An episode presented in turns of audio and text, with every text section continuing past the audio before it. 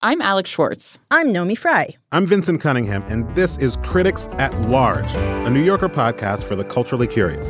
Each week, we're going to talk about a big idea that's showing up across the cultural landscape, and we'll trace it through all the mediums we love books, movies, television, music, art. And I always want to talk about celebrity gossip, too. Of course. We hope you'll join us for new episodes each Thursday. Follow Critics at Large today, wherever you get podcasts.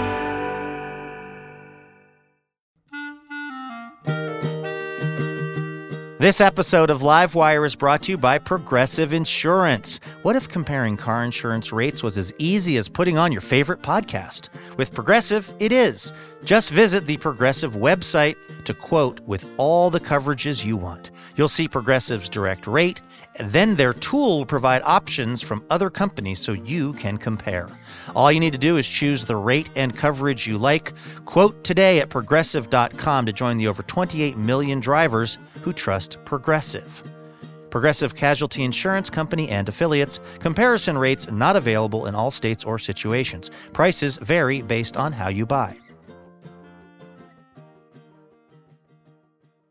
From PRX, it's the radio variety show that's also its own hype man.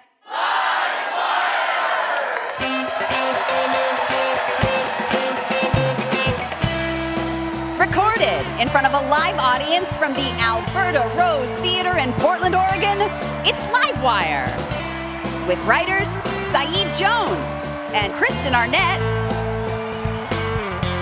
With music from ages and ages and our fabulous house band. I'm your announcer, Elena Passarello. And now, the host of Livewire, Luke Burbank.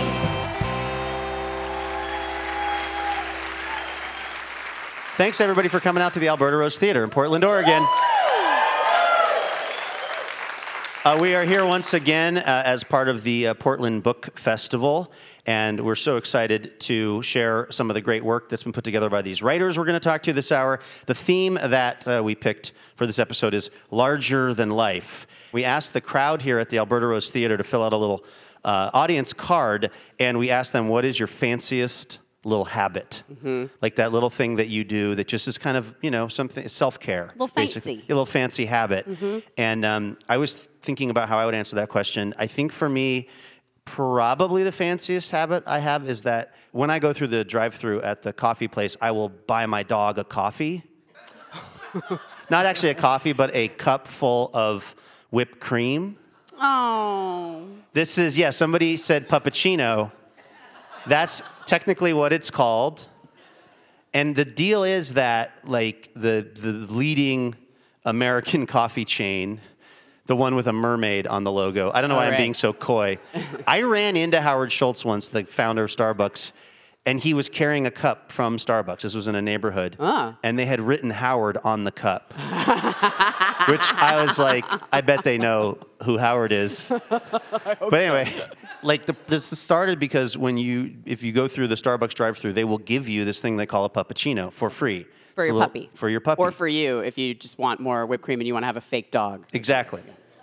So my dog Rudy, who is a yellow lab, is not the she's not the, the, the sharpest knife in the drawer, but she is very food oriented, and it didn't take her long to understand the sights and sounds of a drive-through. and and not only that, the sights and sounds of being one to eight blocks before you're at the drive-through. She will be like, "Oh, are we on Iowa Street in Bellingham, Washington? I know how this story ends." and it's the cutest thing because they I roll down the back window. I have this very old Toyota 4Runner. The dog is in the far back. I roll down the window. I drive the car a little bit forward, and they hand the cup. The dog she takes it very gingerly. It's the only elegant thing about her. She takes the cup very gingerly and walks it back to the back corner of the car and then obliterates it. the back of the car is a graveyard of paper cups that have had whipped cream in them. Enough about me. What's your fanciest little habit, Elena? I have a very intense uh, post shower. I changed outfits like three times in between getting out of the shower and getting out of the house. I have a the towel and then I have a terry cloth bathrobe for the immediate dampness, like droplet level dampness. But then there's still like residual dampness under the skin, and your skin is still a little hot. I think hot. that's how, how your body wants it. Residual dampness under the skin, I think, is called being alive. Yeah, yeah, no, that's true. I, I'm not a big fan of being alive. No. No, but like you know what? There's that moment where like you're dry, but you don't really want to put on a pair of like jeans, you know. And all my jeans are tight because I refuse to go shopping. So uh, for better fitting jeans, so I have these like caftans that I wear post dryness, pre changing, very Golden Girls, and I sort of swan about and say, But like, that's but that's not even like that caftan is not going to go outdoors with you. That's not your outfit for going out in the world. That's just being indoors but not in the bathrobe. Well, it depends on what kind of caftan it is because there's the strictly post shower caftan, and then there's the. I do have some caftans that I could wear all day if I'm not leaving the house, so I'll swap out to that one, you know, more embroidery. And then I have a few caftans that I would wear to like the grocery store if I was feeling especially bring me another Mai Tai, you know.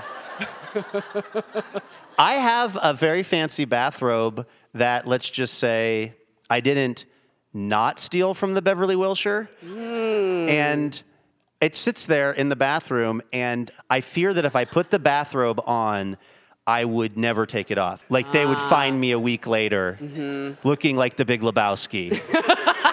Can we just read some of the audience uh, feedback, please? Here's some fancy habits from our audience. Here's one from Chris. Chris says, I use artisan water in my neti pot.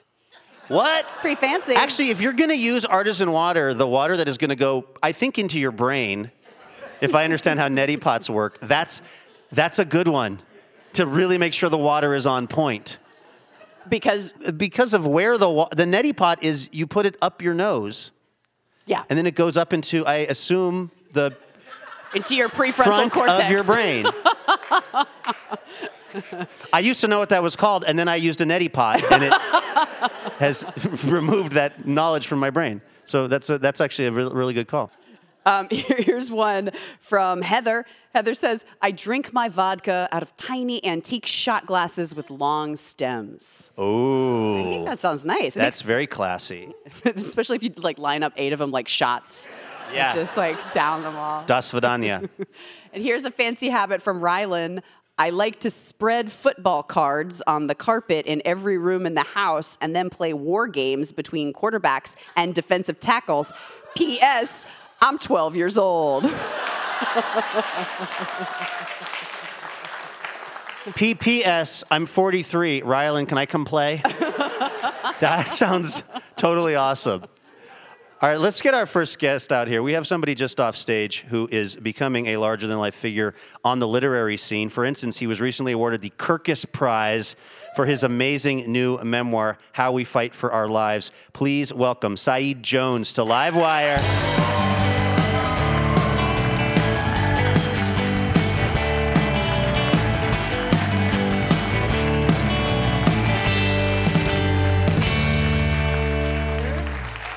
Hello. Hi, Saeed. Hi. Welcome to the program. Thank you for having me. Oh my gosh. Hi, Portland.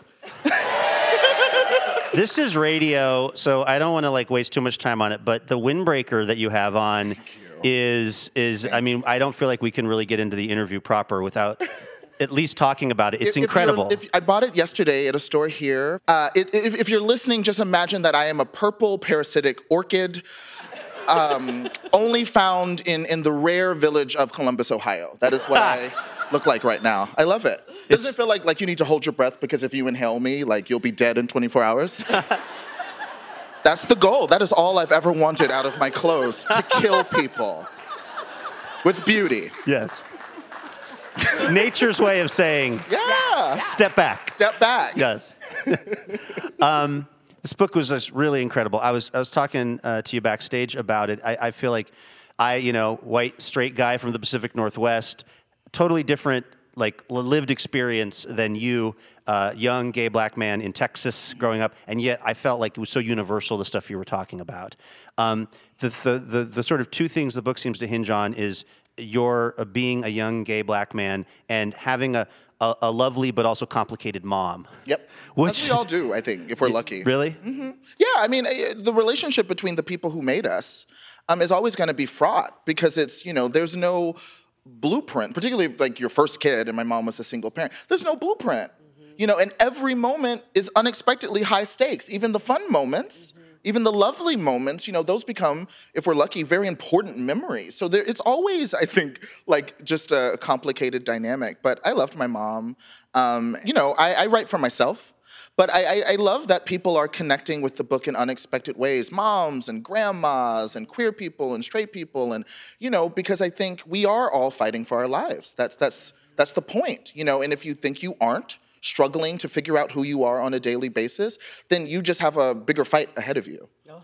Your mom uh, was a Buddhist, Mm-hmm. which which I would imagine was a fairly unusual thing in that part of Texas when you were growing up. Absolutely, yeah. And and and yet it sounds like the relationship that you had, at least the the talking about the fact that you were uh, young and gay, was that was that was not an easy conversation for the two of you. Yeah, it was. Yeah, my mom was, you know, um, very liberal, very cultured. She worked for Delta Airlines for a long, long time. So she she worked as a flight attendant. She's seen the world, and so she brought that worldliness, a word that figures into the book a little later, into the way she raised me. We, you know, we loved um, learning about different cultures, um, but um, queerness, my queerness and sexuality, we just couldn't talk about. Even when she was very blunt about sex in general. I remember once um, I was in high school and we, we were in the car, she was driving, and we got to a red light.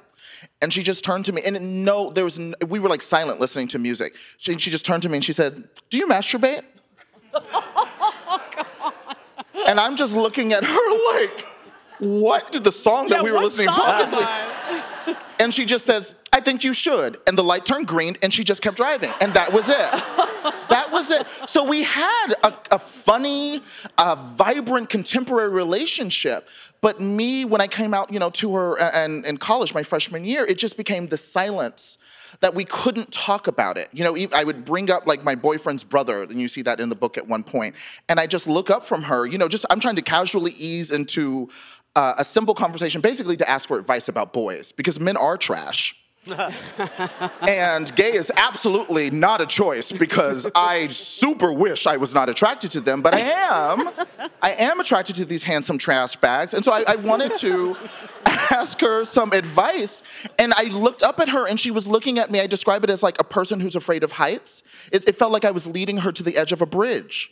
It felt cruel in that moment to talk about a really simple, honest part of myself. And I think queer people, black people, we struggle with this all the time. You know, it's, it's kind of like we're made to feel like we're being mean for being ourselves. It's like, why are you making us talk about this? It's hard. You know, like people like, Black Lives Matter, please stop killing us. And people like, oh my God, you're so aggressive, you know? And so that's what it felt like um, with my mom and I, e- even though we had a funny, you know, vibrant, loving relationship. But the thing is about those silences is that they begin with time to metastasize and they begin to color everything else.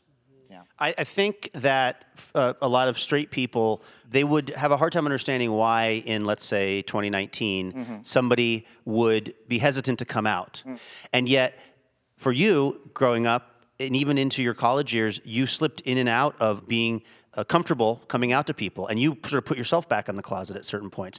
Can you explain what that's like and, and why it is that somebody would feel uncomfortable coming out, even in this modern era where it seems like we're in a pretty accepting culture? Absolutely. I mean, you know, even right now, the, the current Supreme Court, one of the cases that they're considering, I think it's still being figured out, right, is whether it is legal um, to fire someone for being gay or trans. That's happening now. So there are, I mean, that, and, and listen, if you can't be yourself at your job, okay, that changes everything. There are a lot of people in this country who don't feel safe coming out in 2019. And who could blame them? If you are living in this country and you are made to feel that your job, your livelihood might depend on being on the closet, stay in the closet as long as you need to. Yeah. Really, I really believe that. You know, I, I try to, you know, coming out was important for me. I believe that when people are get to that part of their story where they're ready to come out, and we all come out in different ways about different things, right? But you have to do it when you're ready.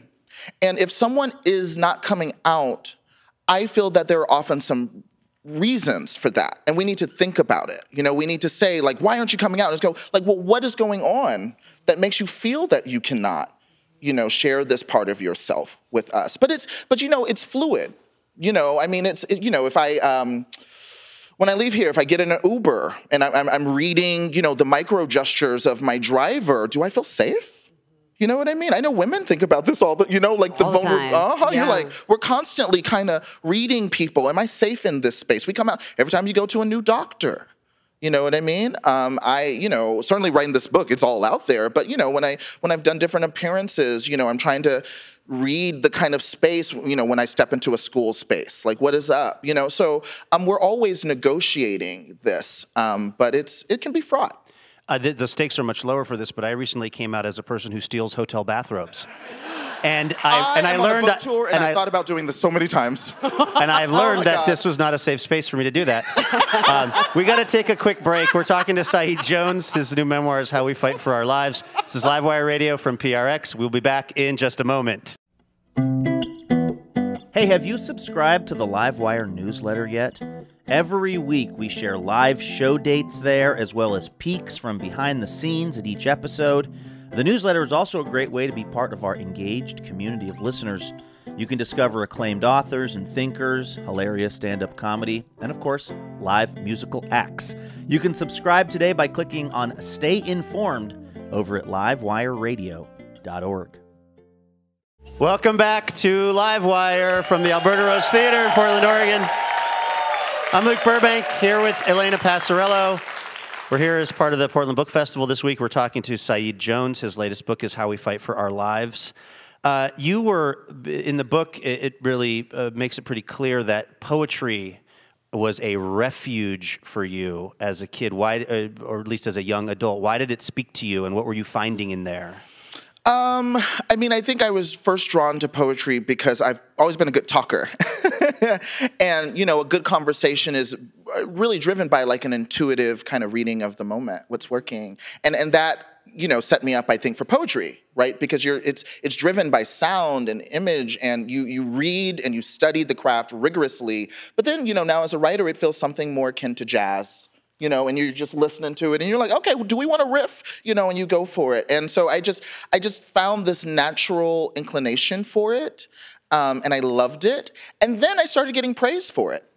And that's, you know, we, that, that's important for us as kids. I think so many of us, you know, our career paths, when we look back 10, 20 years, it's like, why did you become then? It's like, I don't know, it was the first thing someone told me I was good at, you know? And as a black gay kid in, in the suburbs of North Texas, Lewisville High School fighting farmers, by the way, Go Farmers. Go farmers. when I would write a poem, I remember writing a poem about Orpheus, uh, my junior year of high school, and a teacher who was not very nice to me, he praised me for it, and it that was huge, you know. Um, and so you you I, at least I I doubled down, Yeah. you know, on the joy in those moments, and so it happened to be poetry. And I, I want to mention too, for folks that haven't seen the book, when you say Lewisville, Texas, it's not like Louisville, Texas, and It's not. Oh it's God, it was so confusing when I moved But to your whole life must be explaining. No, Lewisville, Texas. Your mom moved you there uh, because the schools were better. The schools were better, But what yeah. was it like? Um, I mean, it's kind of what you think it sounds like. Uh, you know, it's, so Lewisville is uh, just it's in the suburbs, uh, just up the highway from Dallas. So it's right between Denton and Dallas, if you if you know that. Um, that part of Texas is very conservative, even more so, I would argue, than other parts of the state. There were Black and Latino kids like in my school, but not that many, and certainly not as I started taking like you know the advanced literature classes I was taking. You know, and um, I tell people that you know I um, was a passionate reader my by my senior year of high school, AP English and all of that, not a single book in class that was dis- assigned that we discussed as a class by uh, a person of color. Not a single one. Um, and you know that last semester, my senior year, my teacher, the, the one who uh, complimented me on the poem, actually, he was he said out loud, he was like, um, "I'm trying to decide this next book, what we should do. You know, it's between All the Pretty Horses by Cormac McCarthy, beautiful book, um, and Their Eyes Were Watching God by Zora Neale Hurston." And I gasped, like you did just now, right? And I waited until after class, and I was always the kid who would not wait. Like I, it was always like, Saeed is a great student, but he really needs to learn how to raise his hands. And I was like, "But was I wrong when I spoke No." You're welcome. You, you and that idiot in the back row? No, I got the answer. Uh, but I, I waited until the end of class and I, I made my little case, you know, a little debate student that I was. I made my little pitch, and he still said no. And it just made me so sad, you know, and the rage that you see um, in certainly in the college years in the book, but I would say, you know, my, my writing in general has a ferocity to it. I'm not just angry or full of rage just because it's a personality fluke. I am disgusted by the way our country and its culture lies to us about what we intuitively know. I knew I deserved to be in a classroom and have a smart conversation with my peers and with my educator about black art. I knew I deserved that. And my classmates deserve that too, by the way. You know, um, and, and so it just broke my heart. So that was that was what I was growing up with. Yeah. Uh, we're talking to Saeed Jones about his memoir, How We Fight for Our Lives. Um, up until pretty recently, you were the co host of this morning show on BuzzFeed called AM to DM. Yeah. But what I thought was so interesting about it was that it's a, a morning uh, news and culture show Mm-hmm. aimed, I guess you could say, primarily at millennials, at younger people. Sure. Or people who, you know, were just yeah. vibing. Uh, What are the people that are older than the millennials mostly not getting about millennials and how they're moving through the world as somebody who is one and who is creating content for them? Um, I mean, you know, I, for me, I came from the perspective of a gay black man who grew up in the South, who just always felt I was being ignored by media. My face was not the face of Texas, right? And so I've always had that, you know, and even, you know, as uh, with queerness, pride happens in New Orleans. It happens in, in um, Oxford, Mississippi as well. Why don't we like talk about those communities? Because they are vibrant queer communities. Columbus, Ohio, where I live now, one of the gayest places I've ever lived. But, you know, that's not the way people often talk about Ohio. So then I, I just bring that to media. That's everything I do, you know, is about saying, I see you. Mm. I get it, you know, and, and whether that is about young people or whether that's about uh, women and, and talking about gender politics, or I'm just like, I see you, mm-hmm. I get you, let's talk, mm. you know. And, and what's wonderful about Twitter, what's wonderful about Twitter? Yeah. I, I want to see how this ends. Um, is that every day we have the opportunity to learn.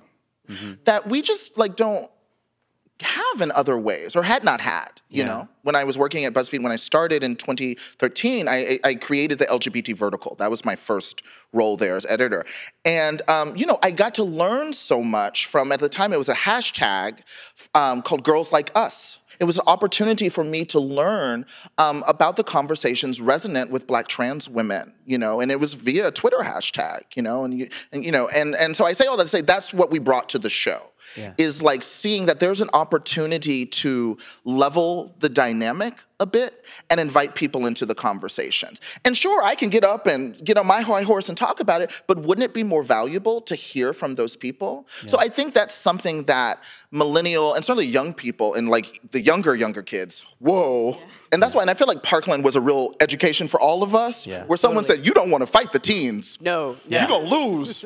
right. Yeah. You see, like Lindsey Graham and Yeah. Mitch McConnell Yeah, no. "Mm, you don't want it. You have you stand no chance against David Hogg on You Twitter. don't. You're, you are going to lose. Yeah. And I love that energy. And and I, you know, it has to be akin, I don't know, to, you know, the punk era, you know, or we you certainly saw this in the 60s, you know, and just when people are like, both invigorated and somewhat terrified of young people, and I love that. That that is where my creative mind uh, lives anyway. That energy, you know, that vibrance. And sure, you know, sometimes you go, calm down. Why are you being so intense? Like, chill out. But you have to remember that their intensity is in direct proportion Right.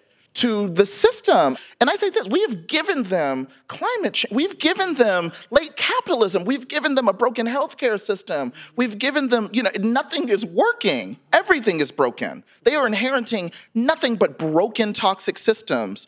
And if they want to laugh while pointing out, that this isn't a fair shake. I mean, good for them. Yeah, absolutely.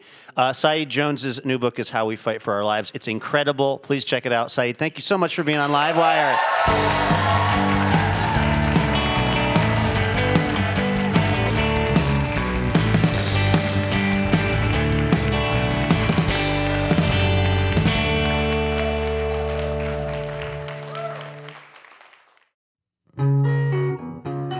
Livewire is brought to you in part by Alaska Airlines.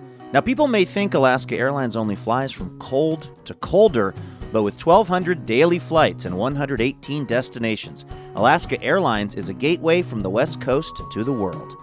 Learn more at alaskaair.com.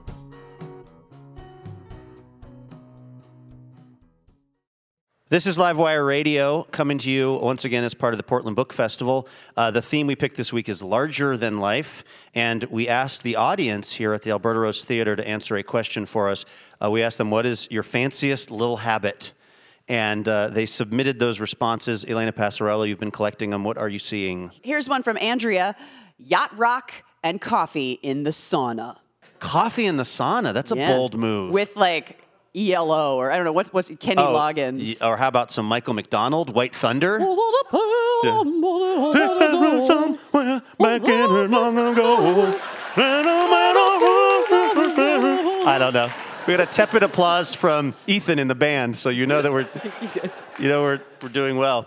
Here's one from Ian. I'm gonna I'm gonna start doing this uh, in my caftan. Ian says, whenever I make any kind of sandwich at home, I always put toothpicks with pickled things in the cut halves. It makes me feel like I'm eating at a fancy 1950s diner. So smart. Those little touches make all the difference. And it's like Dagwood. Remember uh, Blondie Yeah, and Dagwood? And he would always have a sandwich that'd be like an olive on top of the Yep. bread with the toothpick through. Yeah. People always say he's a lazy bum, but that's amazing. Okay, one more. Okay, here's one from Lauren. Lauren's uh, fanciest little habit is a wine sippy cup, so Lauren can enjoy wine in the shower. I'm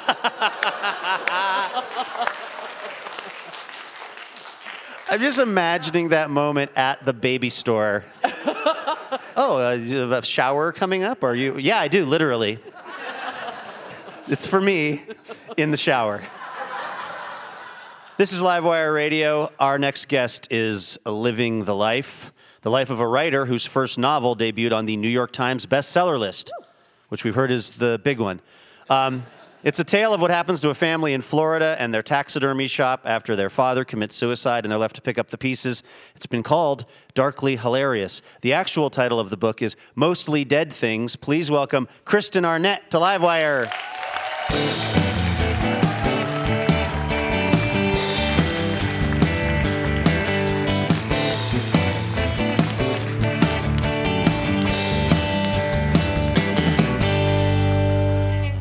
Hi, hi, Kristen. Welcome to the show. Hello. Thank you for having me.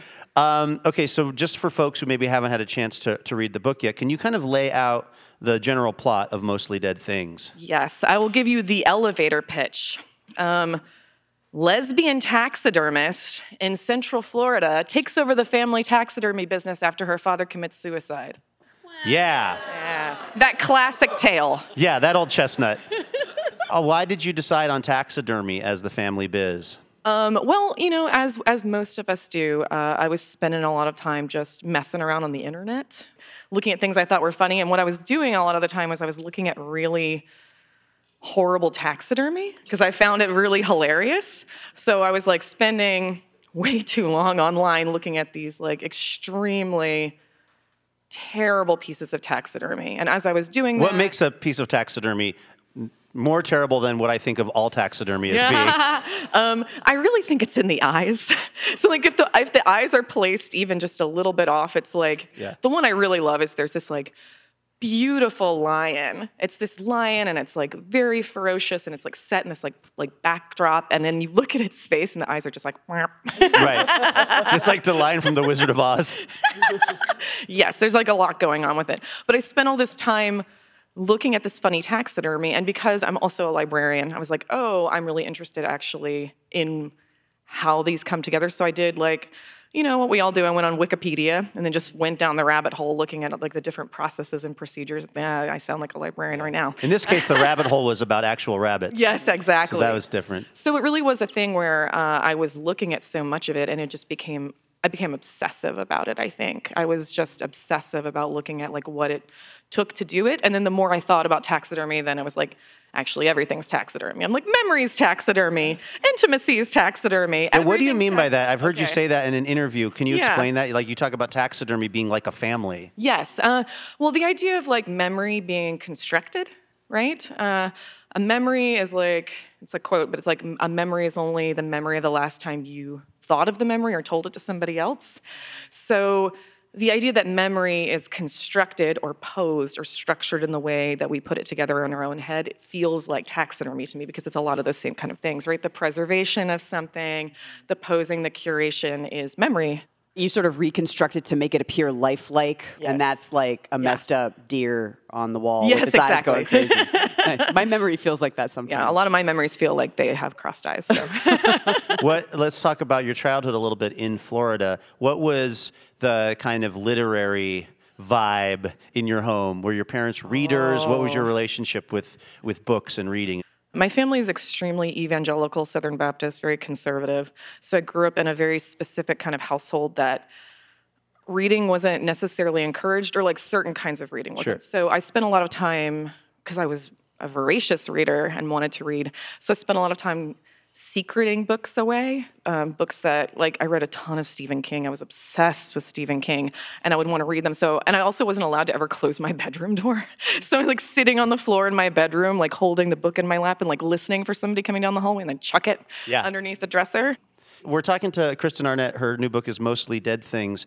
When I read interviews with you, the first thing that's in almost every bio of you is that you're a queer writer. Yes. And that doesn't seem like it's an accident. I think that why is it important to you to make sure that that's something that people know about you and yourself as a writer?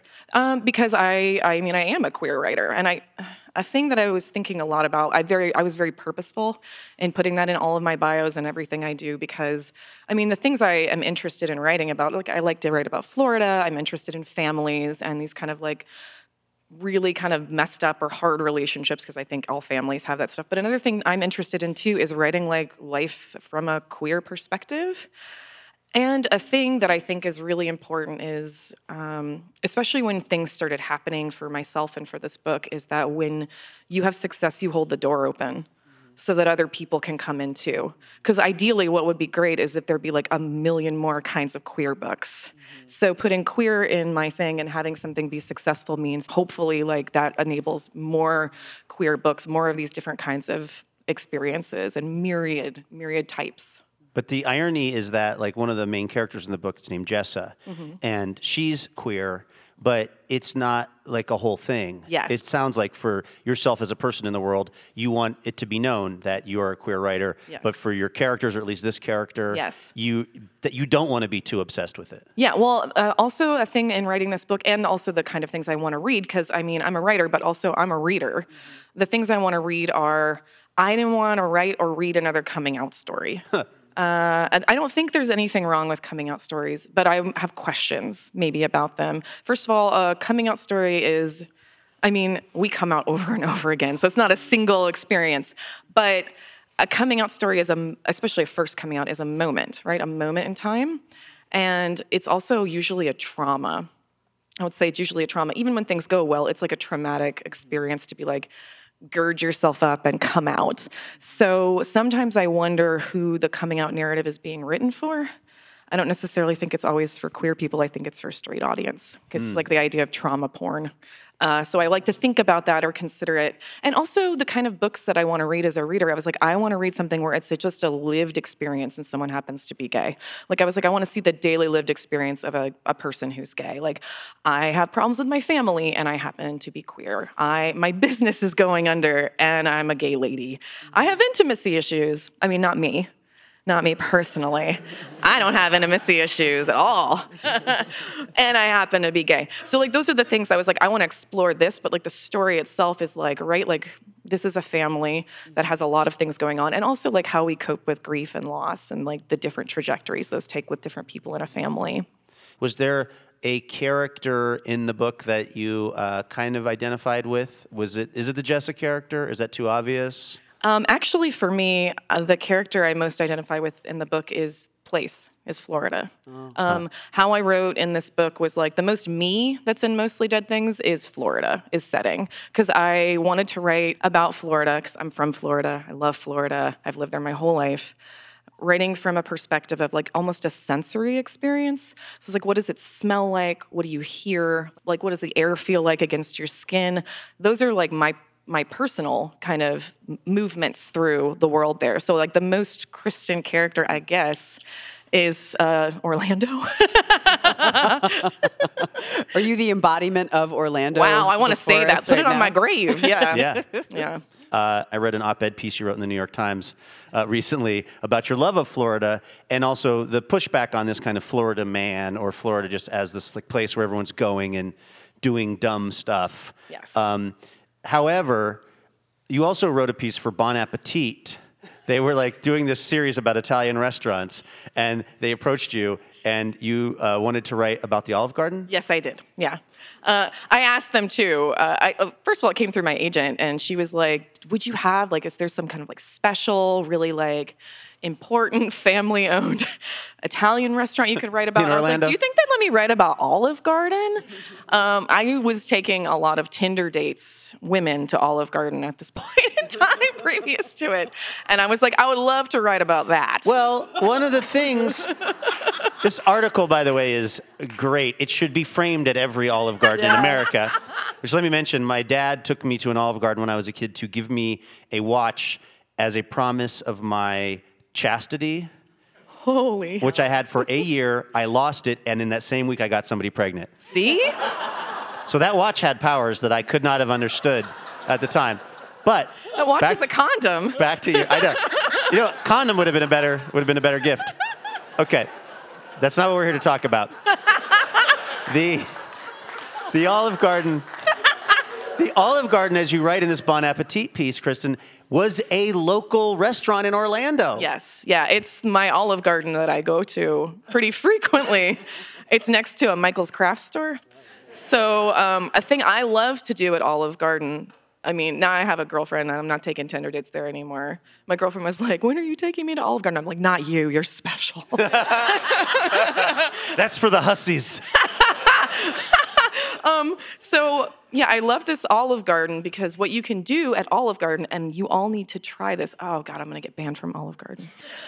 Is when you go in, you can sample wine for as long as you want. They'll come out and you're like, Do you want to try a sample? And you say, Sure. And you taste it and you're like, Eh, could I try this other kind? They'll go get it. You take that sample. And you're like, What about this kind? And they'll bring it. You could just keep having samples. Yeah. Uh, tip. But uh, yeah, you can just have a bunch of wine samples, have a delightful meal, and then it's like I'm kind of tipsy, I'm gonna walk to Michael's Crafts and like you know maybe buy some embroidery floss. Um, Do you ever get tired of talking about Florida or in some way I, I, defending Florida? I mean, it's so associated. Other than Carl Hiaasen, I don't think I can think of a writer who's more associated with Florida than you. Yeah, I, I keep saying too, it's like I'll stop talking about Florida or writing about Florida when it's not interesting, but it's always interesting. There's always something happening. Sometimes it's something super weird, uh, and, and sometimes it's just something beautiful for me. So I don't. I keep waiting for it to happen because I am a person that get like bored with things really easily. Um, but it, it, it's it's like the one thing that feels really lodged inside of me. I love. I'm like tapping my. Own. It's in here. Yes. It's in my heart. Sure. Uh, but it is it is something that I I feel obsessive over and continue to feel obsessive over because it's like this. It's also Florida is so wide and there's so many different parts of it and so many interesting voices that are in there. There's been actually like a lot of really amazing literature just recently that's come out. Um, Yeah, that- it's Lauren Groff's book. We've had her on the program. yeah, Lauren Groff, uh, T Kira Madden, who was also here this weekend, wrote Yeah. a beautiful memoir that was about Boca and also queer and biracial, like really amazing. Uh, Jaquira Díaz just had a memoir come out about Miami, and that book was Insanely good. yeah, very, very good. So it's all these different kinds of stories about Florida because, like, you know, I'm talking about Florida, but I'm also talking very, very specific, kind of personal, localized kind of Florida. And Florida is so broad and there's so many stories there. Are you comfortable with your greatest legacy being a picture of a lizard from a 7 Eleven that you took that became quite a thing on the internet? That was um, it was one of, it was a thing too that really prompted me into thinking more about writing about Florida because it was it was this stupid dumb tweet. Uh, so I was right I wrote this thing because I was I'm always in my 7-Eleven. I call it like my neighborhood bar. I think they would prefer I did not. Yeah, no. I do. The police have asked you to please They're stop like, "Please treating it like your neighborhood bar. Please stop. So I was in there one morning before I was going to work. It was really early, and I was going to get coffee. And there, yeah, there was like a lizard next to the coffee maker. I just called over my cashier. I'm like, yeah, there's a lizard over here. And like just jokingly, was like, that's just Marvin. He likes the way the coffee smells. And this tweet went crazy viral. Like it went like, it had like something like half a million likes on it. People were like, I die for the lizard Marvin. I was like, please don't. We stand Marvin. yeah, people made art, like art. I mean, it was very adorable. But then, and the best thing out of it was 7 Eleven followed me back on Twitter. Wait, but wasn't there also a component of it where 7-Eleven was trying to figure out which 7-Eleven it was, and they you were like, "I'm "Oh, not going to narc," me?" I was like, I'm not going to narc on my buddy. because that lizard probably is not 100 percent food safety compliant, being next not. to the coffee. Although, so like the thing about that tweet for me that was not weird and just felt like a regular experience is if you're in Florida, there's lizards everywhere. There's like five lizards in my house right now. I'm sure. like if the cat hasn't murdered them. the, this book is is is darkly funny and it's also uh, extremely human and really interesting. So I recommend everyone grab it. It's called Mostly Dead Things. Kristen Arnett, everyone. We'll be back with more with her in just a moment. Hey, special thanks this episode to Mike and Jan Senchina of beautiful Battleground, Washington. Mike and Jan are part of the Livewire member community and they generously support our show with a donation each month. And we're very grateful for that support because honestly, we wouldn't be able to do the show without folks like Mike and Jan. So a big thanks to the Senchinas for keeping Livewire going. Welcome back to Live Wire Radio, coming to you from the Alberta Rose Theater in Portland, Oregon. We are here once again as part of the Portland Book Festival. I'm Luke Burbank with Elena Passarello. We're also talking to Kristen Arnett, who has written the novel Mostly Dead Things. Uh, as we have just established, you are a big fan of 7 Eleven. I am, You've yes. described yourself as a 7 Eleven scholar. but we wanted to see how deep your knowledge actually runs with a segment that we call Let's Get Quizzical. Let's get quizzical, quizzical. I wanna get quizzical. Let's see if you know your stuff. Yeah. Livewire House Band. All right, here is the plan. We have assembled 11 true or false questions about 7 Eleven. wow. Kristen, if you get seven of them right, you truly are a 7 Eleven scholar. I'm so nervous. We also have an actual Slurpee here Oh, that was purchased just Oh down the street. It appears to be some unnatural blue color. that's called a fruit flavor. Oh, okay. So, if Kristen, you get seven out of these 11, you're a 7 Eleven scholar and you will get the Slurpee. So, you ready? This is the hardest test of my life. Yeah. True or false? Slurpees are kosher. True. You're absolutely right. Yes. Kind of. Yes, they're mostly kosher. Diet Pepsi and Jolly Rancher flavored Slurpees are technically not kosher. What? Wow. Some 7 Elevens get their machines certified kosher, by the way. You love to hear it. You, you love to hear it, you just do. All right. 25% of Americans live within a mile of a 7 Eleven. Is that true or false? Oh, I want it to be true. True? You're absolutely right. It is Yes! true. How's she doing, Elena? Two. Okay. That would mean five more before you're truly a 7 Eleven scholar. True or false, Kristen Arnett? Out of respect for the holiday, 7 Elevens are only closed on one day, and that is Christmas. False. You're absolutely right. That is false. I went there on Christmas this year. You are not alone. Not only are 7 Elevens open on Christmas, it's their biggest sales day of the year. Wow. Which totally makes sense. Like, I know that no matter where I am, what hour of the night, or what holiday it is, I'm like, I bet the 7 Eleven's open. 7 Eleven is there for you. That's right. True or false? You can pay your taxes at 7 Eleven. False? I'm sorry, that is true. Oh. The IRS allows people to turn in cash to pay taxes at participating 7 Elevens. Oh my God. What can't they do? It was an audible gasp from the audience. okay, Elena, how are we doing? We're holding steady at three. Three correct, one wrong, four questions in, seven left. Here we go. True or false? The Slurpee capital of the world is in Florida. I want it to be true. True? Oh, false. It's Winnipeg, Canada, What?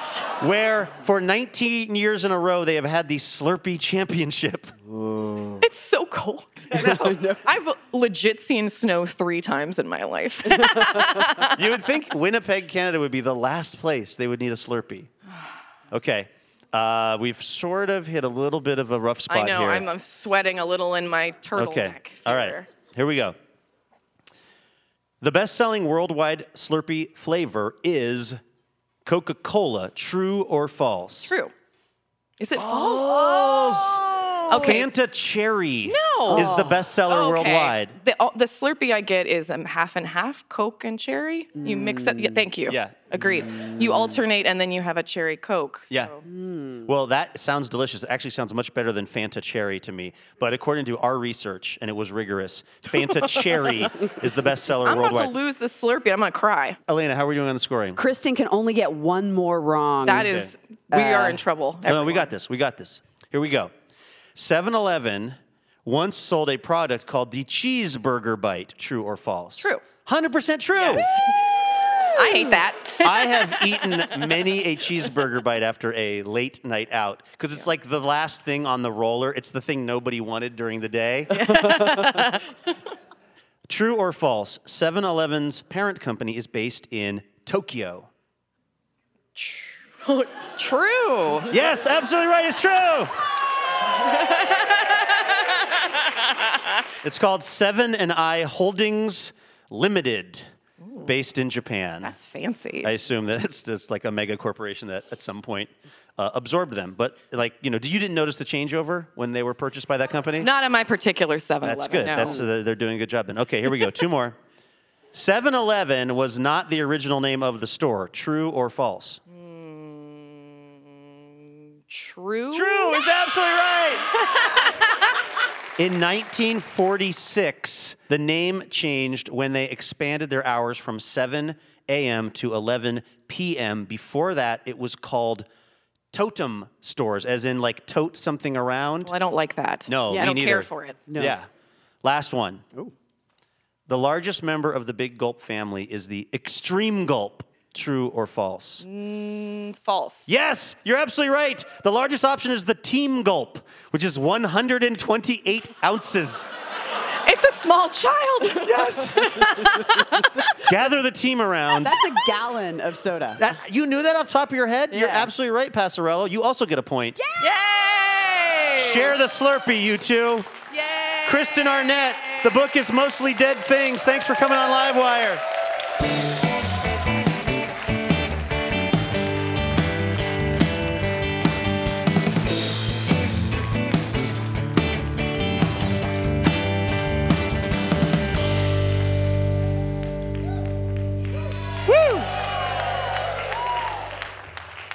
This is Livewire Radio from PRX. Our musical guests this hour hail from right here in Portland, Oregon. Their acclaimed debut album, All Right, You Restless, was an immediate critical success. Their latest album is Me, You, They, We. Please welcome Ages and Ages back to Livewire.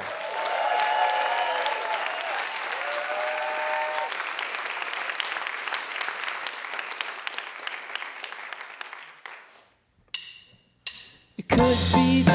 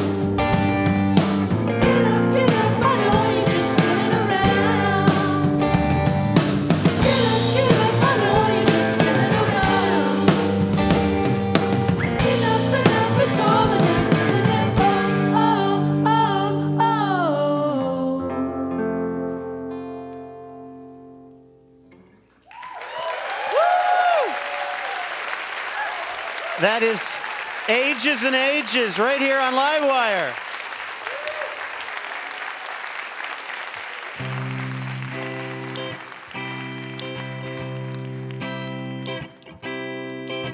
That's going to do it for our show this week. A huge thanks to our guests, Saeed Jones, Kristen Arnett, and Ages and Ages. Livewire is brought to you in part by Alaska Airlines, Foley, and the Jupiter Hotel. Special thanks to Amanda Bullock and the Portland Book Festival this week. Laura Haddon is our executive producer. Lauren Masterson is our development director. Tim Harkins is our production director. And Christian Sager is our marketing manager. Our producer and editor is Melanie Sevchenko. And Caitlin Kunkel is our writer. Our house band is A. Walker Spring, Sam Tucker, and Ethan Fox Tucker. Molly Pettit is our technical director. Our house sound is by D. Neil Blake, and our on air mix is by Corey Schreppel. Thanks so much to Carlson Audio. Additional funding provided by the Oregon Arts Commission, a state agency funded by the state of Oregon and the National Endowment for the Arts. Livewire was created by Robin Tenenbaum and Kate Sokoloff. Our show is made possible by the generous support of our members. This week, a huge thanks to Katie Watkins of Portland, Oregon, and Andrea Koenig of Hillsboro, Oregon. For more information about our show or how you can listen to our podcast or sign up for our newsletter, head on over to livewireradio.org. I'm Luke Burbank for Elena Passarello and the whole Livewire crew. Thank you for listening, and we will see you next week.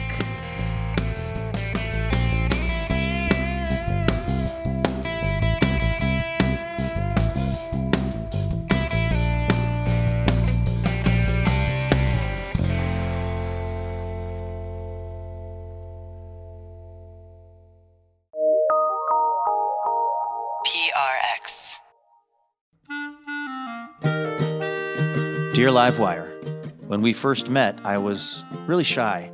I had no idea we'd spend so much time together or that you'd be one to fill my heart with, with joy and make me want to be a better person. Oh, I'm sorry, I didn't know you were here. I was busy reading a review from one of our many, many rapturously smitten listeners.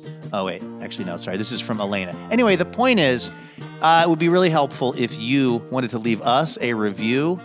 Feel free to say really nice things about us, and uh, we'll even read them now and then on the show. So you might hear your review of Livewire read on the program itself. Uh, reviews help other people hear about the show, and then we can keep doing this for a long, long time because we love having this job. Uh, thank you so much if you've left a review, and if you're about to leave a review, you can go ahead and do it right where you get the podcast.